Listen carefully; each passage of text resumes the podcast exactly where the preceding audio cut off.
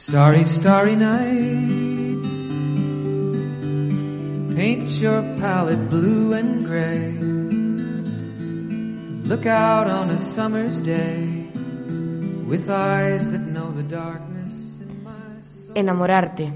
De la escultura, de la pintura, de la literatura, de la música, de la arquitectura, de la danza, del cine y de las artes escénicas. Descubre con enamorarte los secretos que esconden las obras maestras.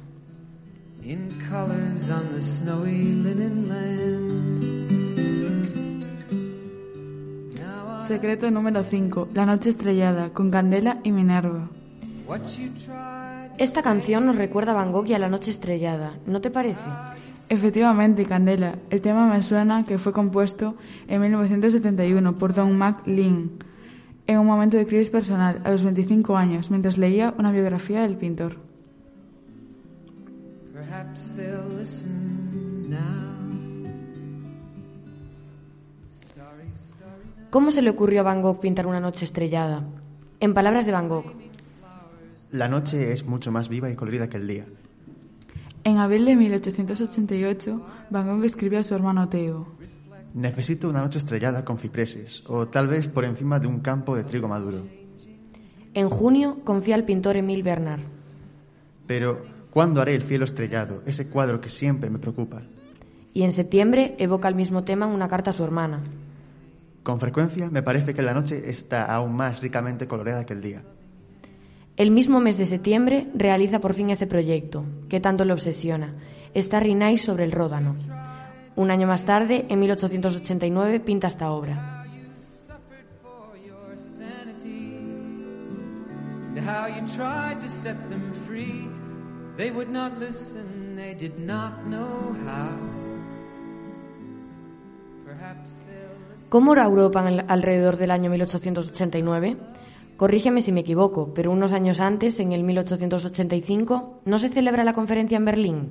Si es así, estamos en pleno apogeo del colonialismo por parte de las grandes potencias europeas industrializadas, como Inglaterra, Francia o Alemania, que rivalizan para ampliar dominios, creando extensos imperios coloniales. Efectivamente, nos encontraremos con un periodo que estará marcado por el crecimiento demográfico, la concentración urbana y el desarrollo industrial de la segunda revolución industrial, con innovaciones tecnológicas y energéticas, como la electricidad o el petróleo, y con avances técnicos y científicos que van a afectar al arte como la fotografía, el óleo en tubo o la teoría de los colores de Chevreul y Rudd. El óleo en tubo permite a los artistas y a los artistas salir a pintar al aire libre. Pero la fotografía, ¿cómo se toma en este avance? La fotografía representaba fielmente la realidad. Esto forzará a los artistas, y especialmente a la pintura, a buscar nuevas vertientes o funciones para la pintura. Entiendo que al igual que los impresionistas, Van Gogh y otras y otros artistas posimpresionistas, que no seguían las normas del academicismo y del arte oficial, eran rechazados por los salones oficiales. Pues sí, además hay que tener en cuenta que el posimpresionismo no es un movimiento homogéneo como el impresionismo. El posimpresionismo reacciona contra el impresionismo, innovando hacia diferentes formas de pintar. Cada artista va a elegir su propio camino expresivo. Escucha esta escena de El Loco Pelo Rojo, una de las múltiples películas que se han realizado sobre la vida y obra del artista. En este caso, la escena se desarrolla en el estudio de Seurat.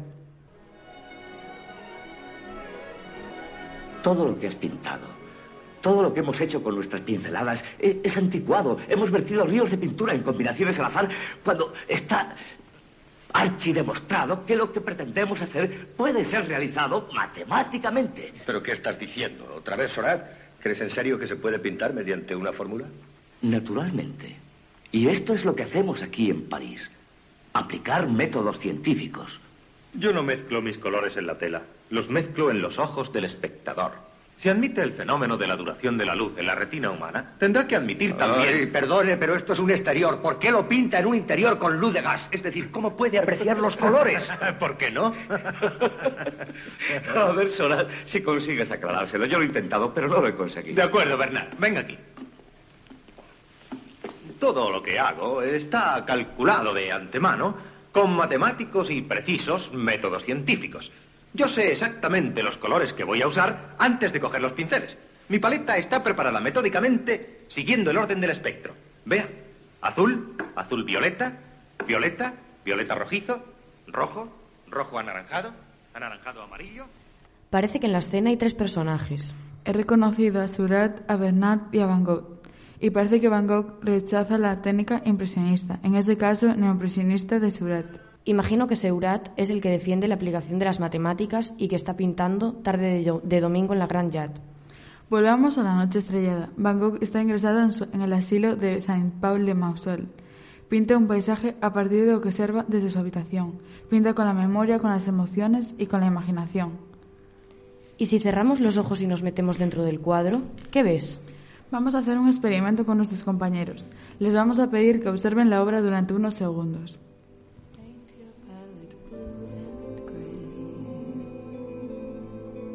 Look out on a summer's day with eyes that know the darkness in my soul, shadows on the hills.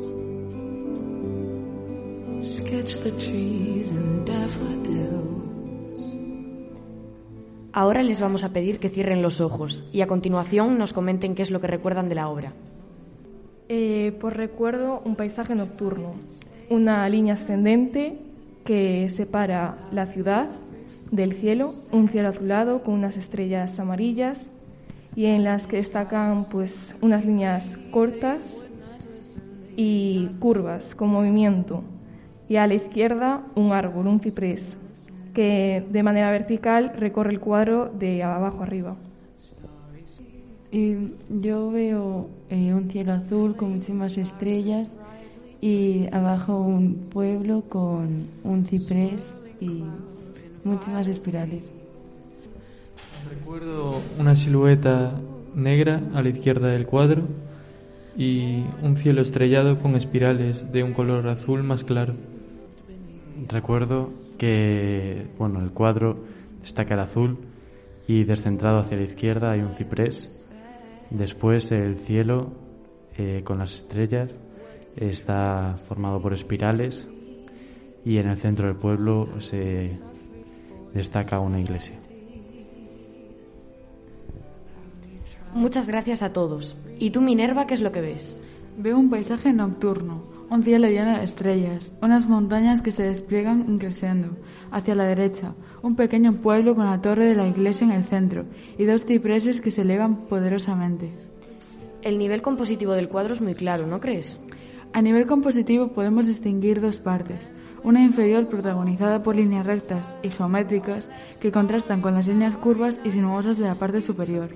Podemos comprobar cómo dos remolinos dominan el centro de la obra. Las formas que emplea la obra son simplificadas y se percibe la, la horizontalidad del cuadro. Los únicos elementos verticales que rompen son el ciprés y una torre. Simbólicamente los árboles adoptan la forma de llamas, mientras que el cielo y las estrellas se arremolinan en una visión cósmica. ¿Qué podemos comentar sobre los colores? En cuanto a los colores, predominan los vivos, puros, fríos, que son cercanos al azul, además de los contrastados, ya que se contempla a la perfección el modo en el que el azul del cielo contrasta con los amarillos y anaranjados de las estrellas, usados arbitraria y simbólicamente. Además, la aplicación del color se producirá mediante una pincelada dinámica, suelta, gruesa, pastosa, energética e irregular, que contará con líneas cortas y ondulantes en el cielo, que contrastan con las rectilíneas de las casas. En cuanto a los contornos, serán muy marcados, con las líneas oscuras, sin, sin llegar a usar el negro. Personalmente me impactó bastante la importancia del tratamiento de la luz, de las estrellas como puntas de luz envueltas como un en un halo luminoso. El trazo continuo a base de espirales que dominan el cielo, tomando como inspiración de la estampa. No sé si tú lo observas, pero yo veo que en esta obra Van Gogh incorpora dos de sus motivos predilectos de la obra. Estos son, por un lado, los cipreses que empezarán a interesarle a partir de mediados de 1889 y que destacan por su marcado ímpetu ascensional, y por otro lado, las escenas nocturnas que pintaba al aire libre. Es preciso recordar el significado fúnebre que el ciprés tiene en la cultura mediterránea, asociado a los cementerios que le encaja con el espíritu atormentado del artista. A medida que pasa el tiempo, Van Gogh continúa mandando cartas a su hermano Theo. Esta es exactamente del 25 de junio de 1889. Los cipreses me siguen preocupando. Me gustaría hacer algo con ellos, como los cuadros de los girasoles, porque me sorprende que nadie los haya pintado aún como yo los veo. En cuanto a líneas y proporciones, es bello como un obelisco egipcio, y el verde es de una calidad tan distinguida Es la mancha oscura en un paisaje soleado, pero es una de las notas oscuras más interesantes, más difíciles de acertar exactamente que uno se pueda imaginar. La importancia de Van Gogh se ha dejado notar en artistas de la talla de Henri Matisse y los fauvistas, que continuaron apostando, como el pintor holandés, por una pintura en la que el color es independiente del objeto, por el uso de unos registros cromáticos violentos y por el dibujo de trazos muy marcados. Exacto, Candela, pero te olvidas de más personas influenciadas.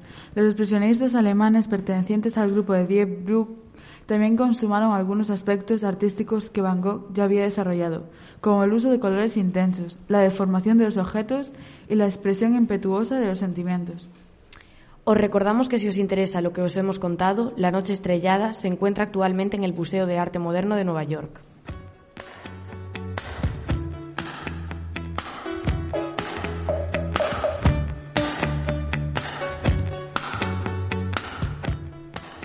Enamorados de la noche estrellada, nos despedimos hasta la próxima obra maestra. Gracias por escuchar Enamorarte.